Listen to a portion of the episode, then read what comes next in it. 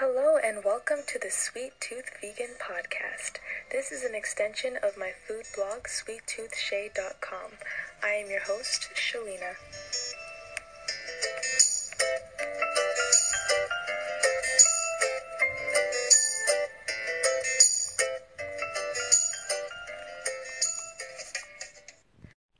Thank you for tuning in. You are listening to episode 3 of the STV podcast. In this segment, I'll be talking about a controversial subject that may strike a chord and rattle some bones in people, pun unintended, and you'll understand later why this is a pun. I'm going to be talking about dairy. Lately, I've been doing some more research to refresh and brush up upon my knowledge about the dairy industry. And with the easy access to information these, these days, um, thanks to the internet, the horrible truth about this industry is leaking into the minds of more and more people. I wanted to share in this episode six facts that I find very interesting and very disturbing about dairy. And when I say dairy, I mean milk, cheese, and yogurt. Cow's milk, um, mainly. And these facts are what influenced my decision to become a vegan two years ago, and it also helps to keep me staying away from consuming dairy. And 99% of the time, um, I stay away from dairy. Not perfect. Hopefully, that will change to 100%, but again, not perfect. Uh, the information that I will be sharing are mainly from the following doctors Dr. Milton Mills, Dr. Michael Gregor, Dr. Michael Klaper, and Dr. Neal Barnard. But before I get into the six facts, I want to play a clip from an interview of Dr. Michael Klaper to lay the foundation for this conversation. Barry cow's milk is designed by nature to turn a 65 pound calf into a 700 pound cow as rapidly as possible. Everything in that white liquid, the hormones, the lipids, the protein, the sodium, the growth factors, the IGF 1, everything is there to blow that calf up into a great big cow where it wouldn't be there. Whether you churn it into butter, whether you coagulate it into yogurt, whether you ferment it into cheese, whether you freeze it into ice cream, it's baby calf growth fluid. Baby calf growth food. So, the first fact that I want to share relates to the purpose of milk in mammals. Common sense, but still profound. Cow's milk, the purpose of it is to provide nutrition and to stimulate the growth of their calf. And this goes the same for humans and other, other mammals.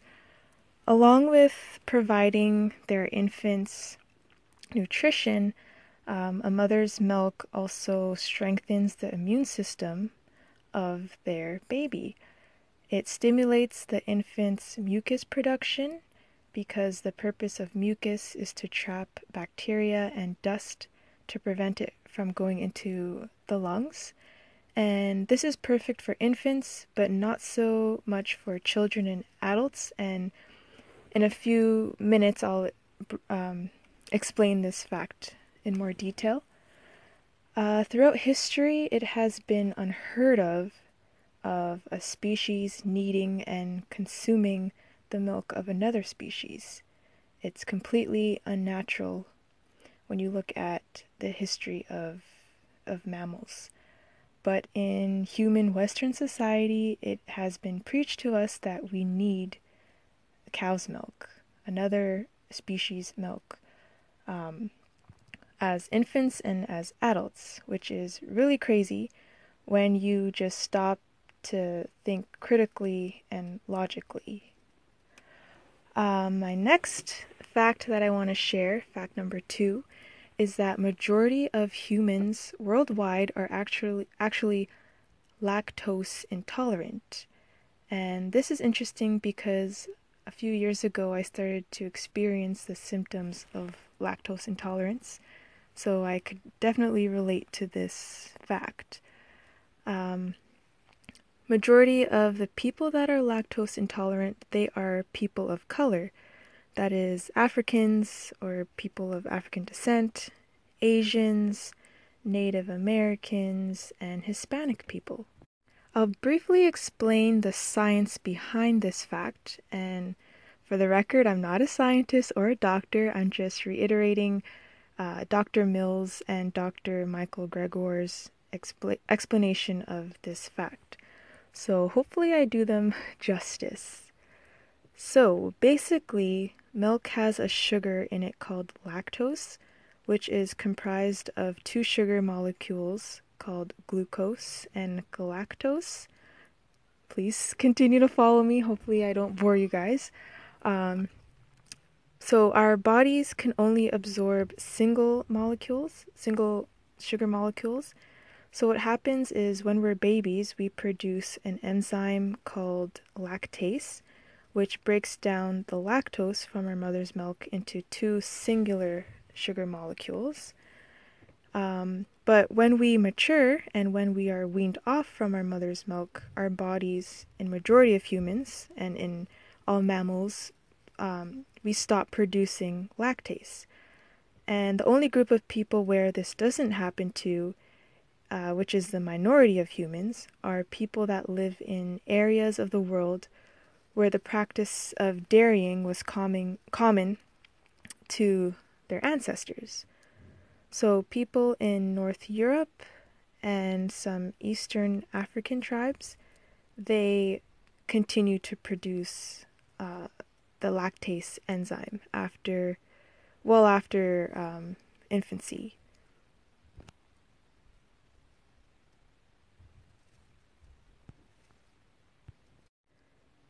Yeah, so what I also find interesting about this is that the percentage of African uh, people and Af- descendants of African people, aka black people, is that um, if it weren't if it wasn't for the mixing of European blood through the rape of slave women by their slave masters, uh, we would be there would be a much more higher rate of lactose intolerant amongst us. So it's interesting how that plays a factor in in that.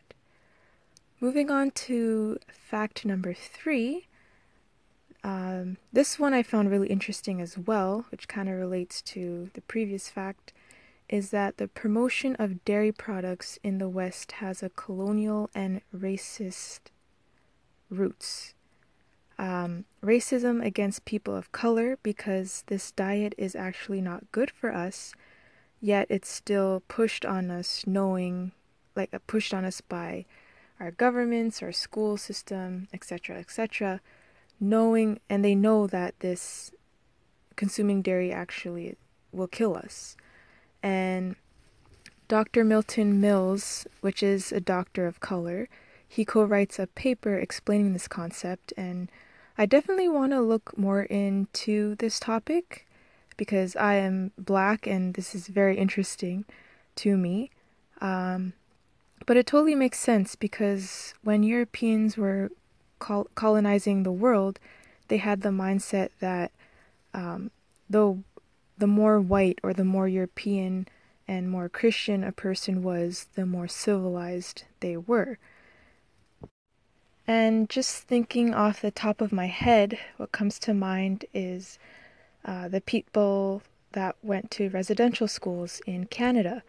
So the children that went to these schools, they were denied their traditional foods tradi- and traditional diets, and they were forced to eat what the colonists ate. Um, and I think it's safe to say that this happened with a lot of other groups of people that were colonized. Moving on to fact number four, uh, despite popular belief, dairy actually does not promote strong bones, but it actually weakens the bones.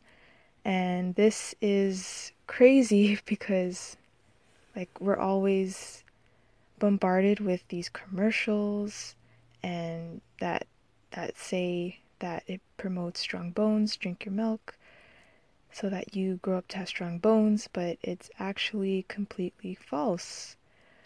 Oh, man, crazy. Um, consuming dairy also increases our risk of sicknesses and diseases, and also increases the risk of developing and dying from cancers. Um, there has been no study to date that shows that milk consumption consumption is pre- is protective of um, the weakening of bones. And dairy consumption also has a direct link to ovarian cancer, prostate cancer, which is very high amongst black people, black males. Um, it also has a direct link to multiple sclerosis and t- I, I always mess up on this one. T- tes- testicular, basically cancer in the testicles of males. And this is common, this type of cancer is common in males that are ages 15 to 34, which is really, really young. It also, the consumption of dairy also has a direct link to Parkinson's disease, um, heart attacks, acne, and respiratory issues such as asthma. And in fact, one, I was explaining the role of a mother's milk in stimulating their infant's mucus production. So I'm going to return to that. The stimulation of mucus production uh, becomes dangerous for children and adults because excess mucus actually weakens our respiratory system. Dairy consumption in infants increases their risk of iron deficiency anemia, type 1 diabetes, and liver cancer. And when I came across this information, it really broke my heart because I've been working in childcare for three years now, and sorry, we serve milk to the children we care for every day. And this is actually putting their health at risk. So it's really sad. Um, I don't know what I can do, but maybe just try to have these type of conversations with staff and supervisors. I don't know if it would make a difference, but it's just really heartbreaking um, that dairy, this product that's promoted as being healthy actually isn't healthy. Yikes. Moving on to fact five um, dairy is extremely addictive, especially cheese. Cheese was the hardest thing for me to give up uh, when becoming vegan, and apparently it has a very similar addictive effect on our brains as heroin. And Dr. Neal Barnard argues that the reasons why cheese is so addictive is because it's loaded with salt, fat, and casein protein. Um, so, casein in humans, uh, breast milk, uh, casein, the casein protein content is about 2.7 grams per liter, whereas in cow's milk, um, it has 26 grams of casein per liter. And it makes sense because cows are humongous, so it makes sense that they would have more grams of casein in their milk. So, when we eat dairy, for example, cheese, the casein protein breaks apart in our digestive system, which creates something that's called casomorphins, which are morphin like co- compounds that go into our brains and attach to the same receptors that heroin would attach to, which explains why um, eating cheese is ad- addictive. Now, this podcast is now about 14 minutes, and I don't want it to be any more longer. So I'm going to share the final fact, uh, fact number six, um, in another episode, which is related to the abuse of bulls and cows. and it's a subject that not a lot of people, especially those who eat them, are comfortable talking about. But I'm still gonna make the make this the next episode on that topic. So stay tuned for that upcoming episode. And thank you so much again for listening to my podcast. If you would like to be featured on an episode, if, and you don't have to be vegan, you can email me at shalina at sweettoothshae.com. And if you are on Anchor, you can send me a voice note. And just to conclude this episode, I want to leave you with a clip from one of the most influential videos to my vegan journey. It's called Dairy is Scary by the YouTuber and um, animal activist Erin Janus. You see, rhino milk is for baby rhinos. Dog's milk is for baby dogs. Cat's milk for baby cats. Rat milk is for baby rats. And cow's milk is for humans? It's for baby cows.